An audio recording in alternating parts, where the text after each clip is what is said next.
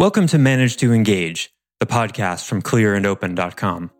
Dedicated to the evolution of you because businesses grow when people do.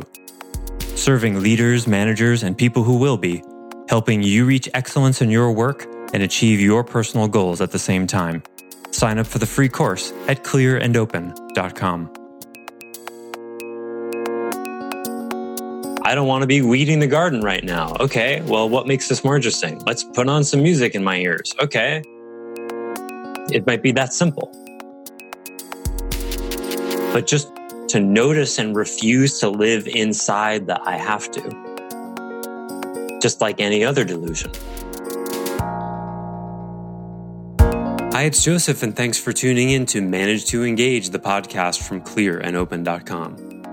In the last episode, we started a dialectic to investigate the truth about adulthood. When does it start? What does it mean to be an adult? The answers to those questions aren't so simple, though, and the definitions seem to keep shifting over time, both for us as individuals and for society as a whole. This week, we're going to move past the logistics and legal considerations for adulthood and start addressing the concept of emotional adulthood and the I have to delusion. Also, the 2020 Clear and Open academic year is about to begin with the fall course, Money From Burden to Freedom. Of all the realms of business and personal management, money holds the greatest opportunity for change for a deceptively simple reason because it's easy.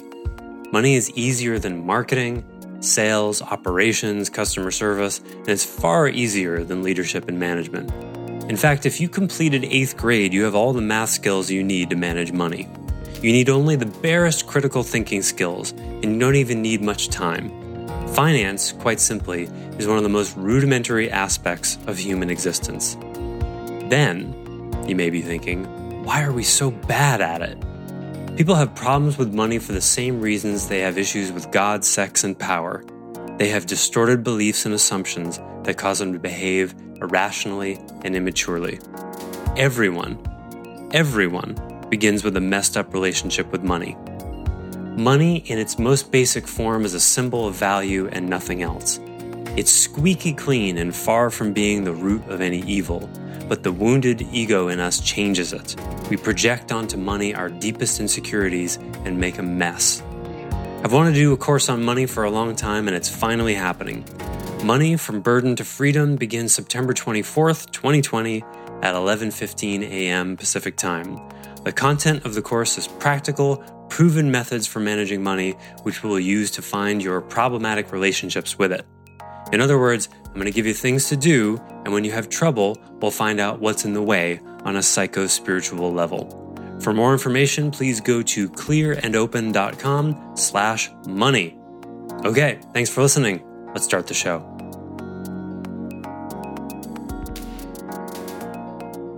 So the goalposts are moving even in the basic logistical ways of supporting oneself and having uh, grown up responsibilities that's being pushed forward.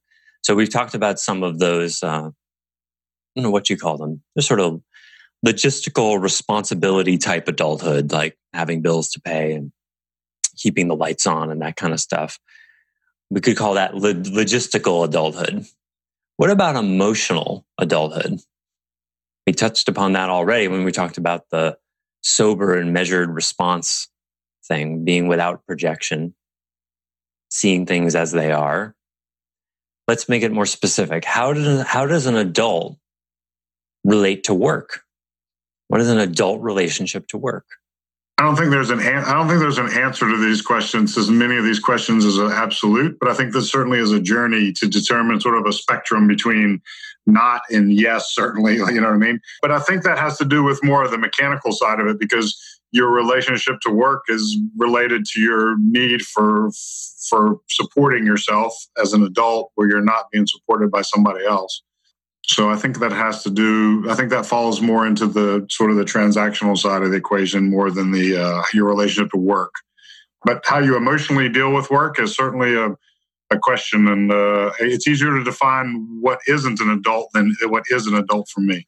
That's often the nature of a dialectic. We're we're going the negative way here by uh, understanding what it isn't, and that's another way. Well, and we can turn it upside down on its head, as you're saying. Like, how does a how does a teenager relate to work? When we think about a non-adult, a slightly less than adult relationship to work, what is that?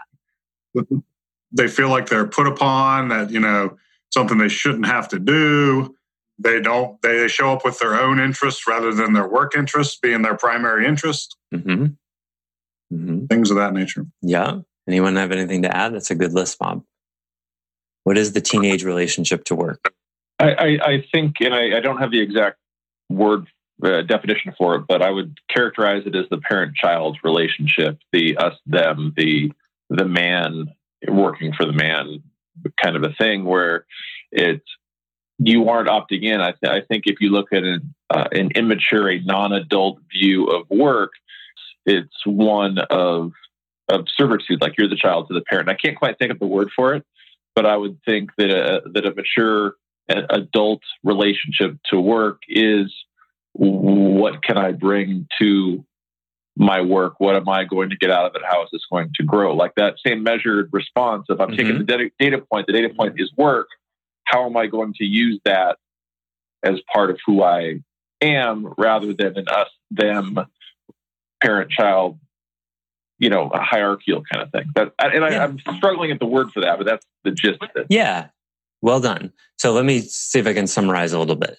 What I would say the teenage relationship to work is mm, summed up in the uh, the short phrase "I don't wanna." I don't wanna. I shouldn't have to. I don't wanna. It's too hard. The demands being put on me are unreasonable. They're out to get me. All of the working for the man type stuff, the feeling of persecution, victimhood, uh, unfairness, sort of toil that's not in one's self interest, the feeling that one is sacrificing their time for another in order to survive.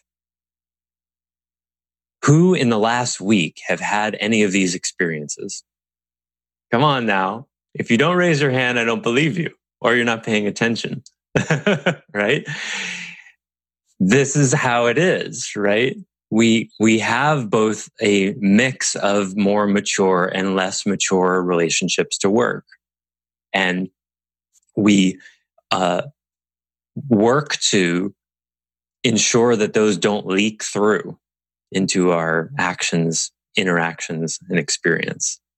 But, you know, show me any business and I will help you find an us versus them dynamic between management and employees.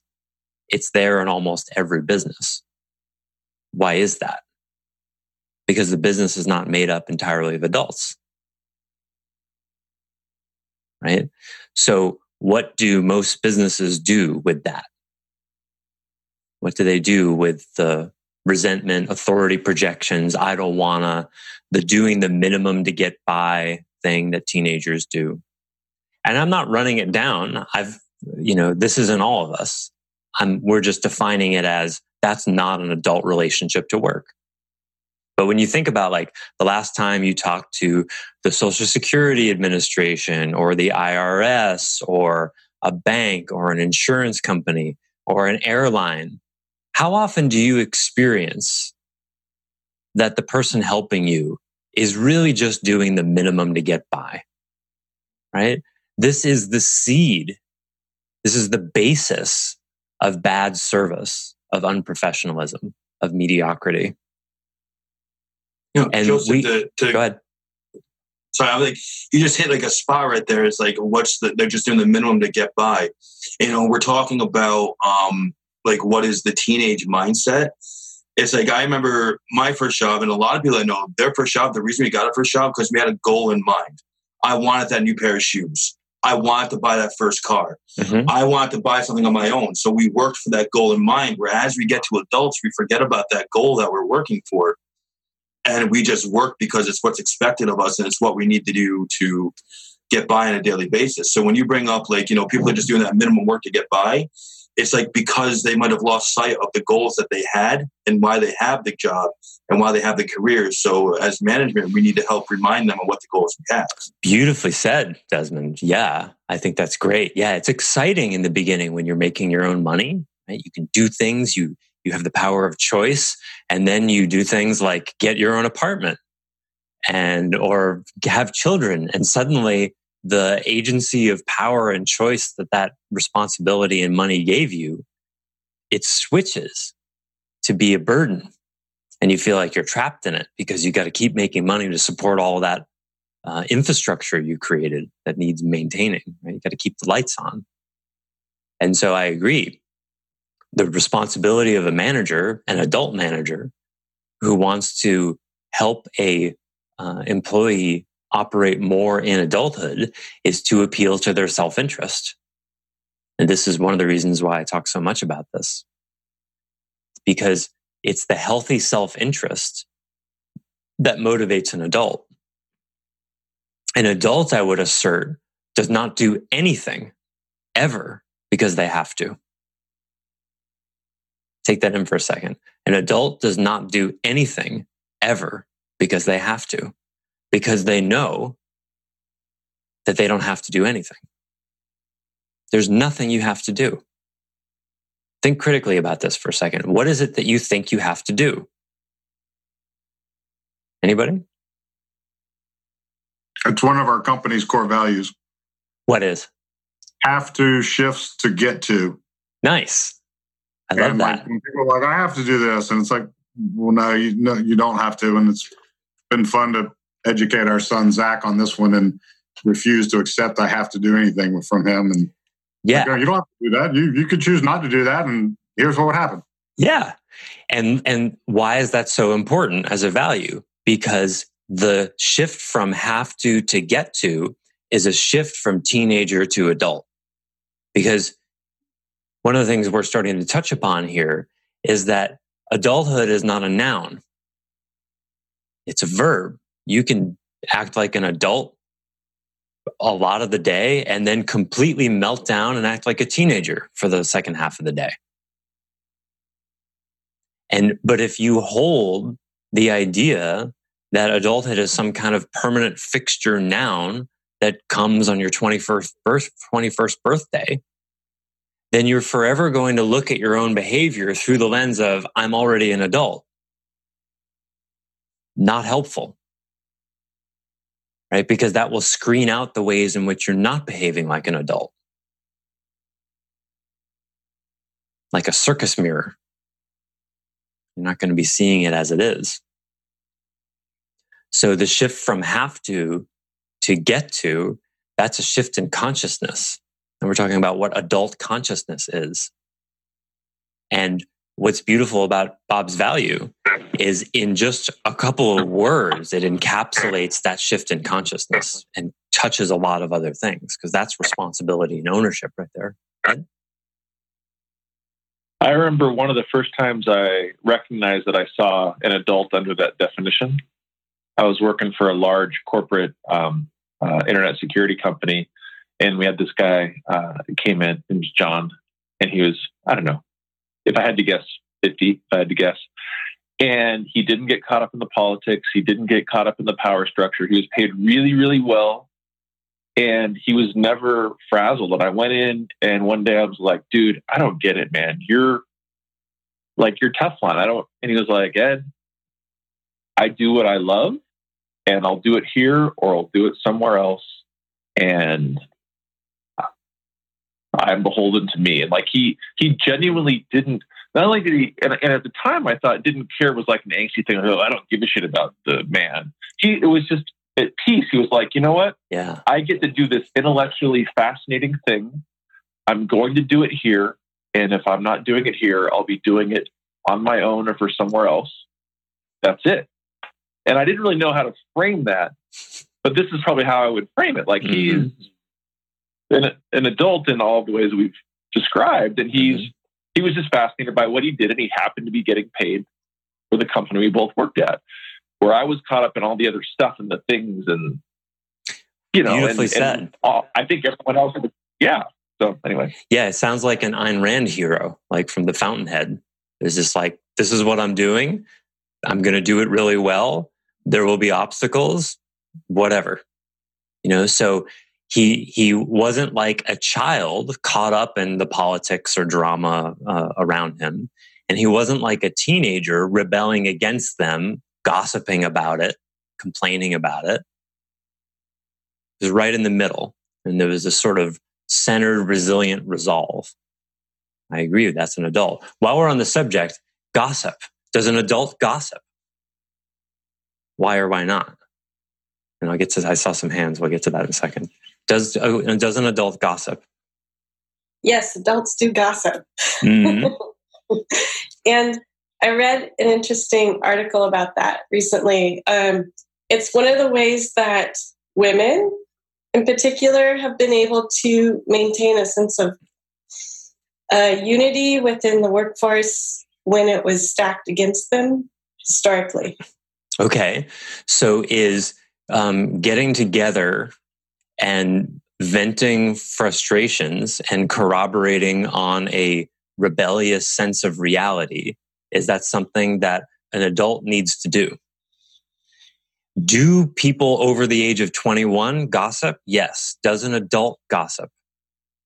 Is it healthy or is it an understandable compensatory behavior I don't know. It took me a long time to stop gossiping. well, based on Desmond's definition of adulthood being a progressive dynamic, perhaps that was the process of of uh, becoming an adult. See, now that's a high bar. Now, and you know, around the uh, the uh, women's issue that you just brought up, I would say in in that case, I'm glad that that venue was available to people sometimes getting together and venting about a problem. I mean, God, every union that ever overturned a uh, uh, unhealthy persecution workplace started out probably in the seeds of gossip. Like, hey, did you hear what happened to so and so? That manager said blah blah blah. Okay, you could say that's gossip, but then it was worked with in a productive way. So I would say, you know, we have to spend some time defining gossip. But if we define gossip as the unproductive venting or sharing of um, stories without a, a, noble intention to actually change things for the better, which is usually what it is, then I would offer that that's not an adult behavior. That's what teenagers do because you it's know, a form of entertainment. It's, it's hard to stay out of the gossip though, because that's what society literally teaches us every day. Everything's gossip from uh-huh. Twitter to news to the internet to Facebook Mm-hmm. Everything's gossip. So it's hard not to buy into it. Even if it's like the littlest thing, like retweeting something. Yep. That's gossip right there. Yep. You know, and then you bring it into the workplace. It's hard when you hear something on the side. It's like, oh, uh, you know, it, it's hard to stay away from that because as society, we're actually taught to gossip now. Yeah. And that's how we portray news, facts, thoughts, everything. Yes, I totally agree. I think we could all easily agree with Desmond's uh, uh, implicit assertion here that being an adult is hard. I agree. It's agree, hard, right? Yeah. But I do want to say that um, I think the word gossip has morphed because I believe gossip used to be um, revealing personal information about someone or sensational facts mm-hmm. that you have no right to share someone else's story, mm-hmm. right? You are getting yourself in between the person and their story. And I think the word gossip has got so big that every time you do share it, they say, Are you gossiping? So there is value to you, Rebecca, in um, having conversations with friends and coworkers and family to discuss things that are frustrating and maybe related to someone else. See your way to get the answer. Mm-hmm. Um, but if you're simply telling someone else's story, you have no right to tell. That I see as gossip. Well, yeah, let's be a little more specific about it because um, this is illustrative of, of what we're trying to talk about here. The, the difference between a teenage consciousness and adult consciousness is not at the level of action, it's at the level of motive. So when, uh, if you're wanting to talk with someone about someone else, right? That could look a lot of different ways. It could be you're sharing personal details about them because it's some juicy gossip and oh man, did you hear that blah blah blah did blah blah blah to blah blah blah, right? And it has this kind of immature feeling to it. And it's what's the motive? Entertainment, um, feeling better than, you know, and other kind of immature motives like that. But if the motive is so and so did something to so and so, and here's my reaction to that, I want to share with you what that is and I want to I want help digesting this because I got really triggered by it. That's a mature motive. You see, in content it might look the same. So I would never support any work culture or any other kind of culture to engage in a kind of dynamic where someone starts a, a conversation and the other person says, uh, Are you gossiping? Or that's gossip and shut it down like that. That I would say is immature on its own. I would say if someone starts gossiping with you or suspects gossiping, as we're defining it negatively here, I would say that, that the mature thing to do is to say, um, ask a question like, what is it you're wanting to really talk about here? Is this about your reaction to this, or are you just wanting to tell this story? What is this for you? To try to find what that is for them, because it might be there and so it's that's holding a mirror up. That's a form of accountability. What, what's interesting in looking at um, times in my life when I've gossiped most, you, you brought up those teenage elements. The one for me that rings the truest is the power, or specifically lack of power, and gossip as a means to ladder climb to get that power that we can't quite grasp, which is again a very teenage thing. You don't have the power to have your own place or your own money or your yeah. own whatever. And I've noticed in corporate structures where I felt that I was on the outside looking in, I didn't view it as an intentional strategy at the time, but that was in part entertainment and power and yeah. Yeah. Just trying to advance. Yeah, exactly. I'm working with a team right now of high level professionals in a, you know, 100 million dollar or so company. And the team is quite dysfunctional. And almost all of them, uh, all, almost all of the people on this team know it. And they will not be direct with each other. And it slows everything down. There's past mistrusts and wounds that are unresolved. Um, there's uh, ways in, in which they're not forthcoming with each other. And the result of it is that the communication is so frictiony and broken down that when each person tries to represent the point of view of another person on the team around a new location or you know stuff like that they cannot accurately do that because they're not actually ever really talking. But they'll talk very directly with other people about their experience of the members of their team but they won't actually share with each other the impact they have on each other. And, and so the effect of that is it breaks down communication and they're not connected and this is why gossip, one of the reasons why it's so destructive. It's, it takes communication energy out of the primary relationship. So, you know, again, like I, I, I'm, I, again, don't hold this as a rule. It's not productive as a rule. You will find yourself gossiping. Terrific. When you do, pivot and say, and say to yourself, okay, Am I saying something that I would say directly to the person? Would it be useful to do that? Am I afraid of doing that? What is this really about? Oh, I'm experiencing a lack of power. I hate my boss or I hate this new thing we're doing. And rather than telling my manager that I hate this thing we're doing, I'm talking to a coworker about it to blow off steam. Well, what does that really mean? Like Ed was saying, to feel like I'm more in control and my opinion matters. Okay. Well, it's like sugar. It gives you some energy in the beginning. How does it work long term? Does that power actually sustain? You know, a, a brief investigation will show you that it doesn't. What it does is just creates a division. Okay, well, I feel temporarily and sort of falsely empowered because I got to tell my opinion to someone that makes no difference. Versus figure out the very difficult way of respectfully bringing your opinion to your manager and actually saying, here's this, this change that has been made in the organization. I don't agree with it. And here's why I think that, which would create a dialectic, wouldn't it? Right? There would be a, a, a meeting of forces where either of a few things would happen. Either you discover you're wrong and it is the right thing.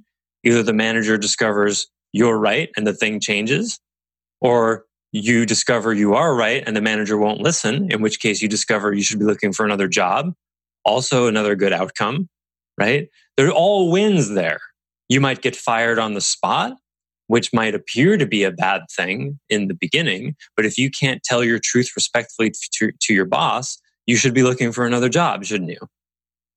Well, it's up to you. But it means that's not the place for you, I would offer.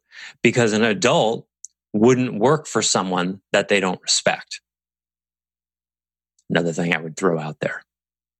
An adult doesn't work for someone that they don't respect because they know they're living oh, a lie. Now.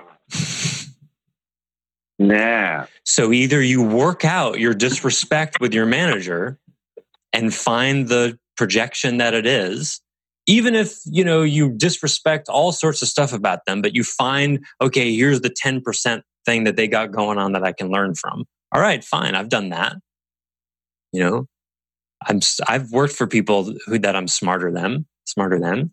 So I find okay, well, what is it I can learn from them? Well, they have this skill and this attribute. Okay, then that's my focus. That's where my respect is, and I work with that. But a teenager says that person sucks, but hey, you got to pay the bills, so I'm going to keep this job. And then the manager wonders why the employee is so disengaged, and the employee wonders why they're so miserable. And then you multiply that times like 100 million, and then that's the mediocrity in our world. Just like that. Why did that hit you so hard, Ed? Because it's big. It's because I've personally lived it uh, the majority of my life, whether that that person is a client or a boss or a, a whatever. And I think seeing that I, I think I just visualized myself as that teenager and the coach that I didn't respect, right? Or the teacher or the, the whoever. Well, that just becomes the boss. That becomes the client. That becomes the whatever that you have to do this stuff. Yeah. And you don't have to. You don't. Mm-hmm. But we do more often than not. In 90 plus 99, whatever percentage percent of, of cases as a, as a society. So mm-hmm. I think it's huge. Yeah. Thanks. Both, both from my personal experience and, and those of people, friends I, and colleagues. So. And by the way, while we're on that subject, does anybody want to protest the have to thing? Does anybody not understand? Because it's a really simple way of understanding uh, the, that we don't have uh, we don't have to do anything. The simplest way to understand it is because you always have the option to commit suicide, and that it sounds morbid or and or funny, but it's really quite profound because it, it doesn't appear that any other animal on this planet has the ability to do that. And that means you can always opt out. You always can. Now you could say, well, I don't want to do that. Uh, and, you know, or I think bad things will happen if I do that and yada, yada, yada. But that doesn't mean you don't have the choice. And that to me is the most profound metaphysic about victimhood that you're never a victim because you can always say game over. You can always unplug the machine. You don't have to play. But isn't that a have to as well? What? Like, say you're talking about someone decides that's it, game over. I have to do this because there's no other options. But that's not true. So that, no that option you're taking, that option you're taking to take your life, so to speak, Mm-hmm. At that point, isn't that a have to? That they have to do that? That they have to do that because there's no other there's no other choice for them to do it. They're yeah. at odd options. They're at the they're at the last the last straw, mm-hmm. and now it's a have to.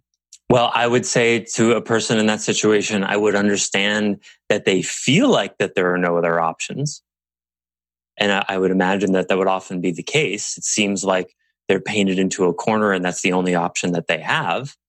But then isn't that how we are on a daily basis where I have to work? Yeah. I have to pay my bills. Yes. So there's no other option. So it's, it's just, the same. Yeah. Well, the, the feeling that one has about something doesn't make it true. Right? So, I mean, that's the thing. There's right now, there as we speak on October 10th, 9 a.m. Hawaii time, there's hundreds of millions of people who are at work inside. I have to do this. Is it true? No, they don't have to. They can quit. They can go live under a bridge. They can kill themselves. They can get another job. They could have called in sick. They have so many options. So the the this is a, a, a simple yet profound, um, profoundly important thing to see that we're talking about a basic existential delusion. I have to is never true. And so if you're having the experience of having to do something, you are in delusion. And that's a high standard to hold, but I would say that is adulthood. More specifically, an adult owns the teenage consciousness I have to arising feeling in them and works with it, however they work with it. Where at, you know, on a very superficial level, just dismissing it and reminding them actually that they're completely at choice at all times. Or um, being curious about the part of them that doesn't want to be doing it, reframing the task they don't want to be doing in some other way, I don't want to be weeding the garden right now. Okay, well, what makes this more interesting? Let's put on some music in my ears. Okay.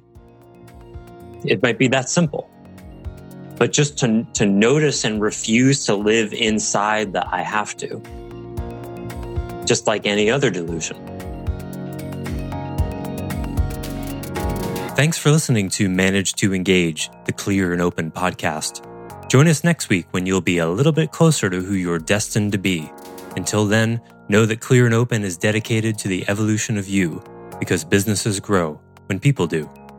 If you want to help the show grow, I'd appreciate you leaving a rating and review on iTunes.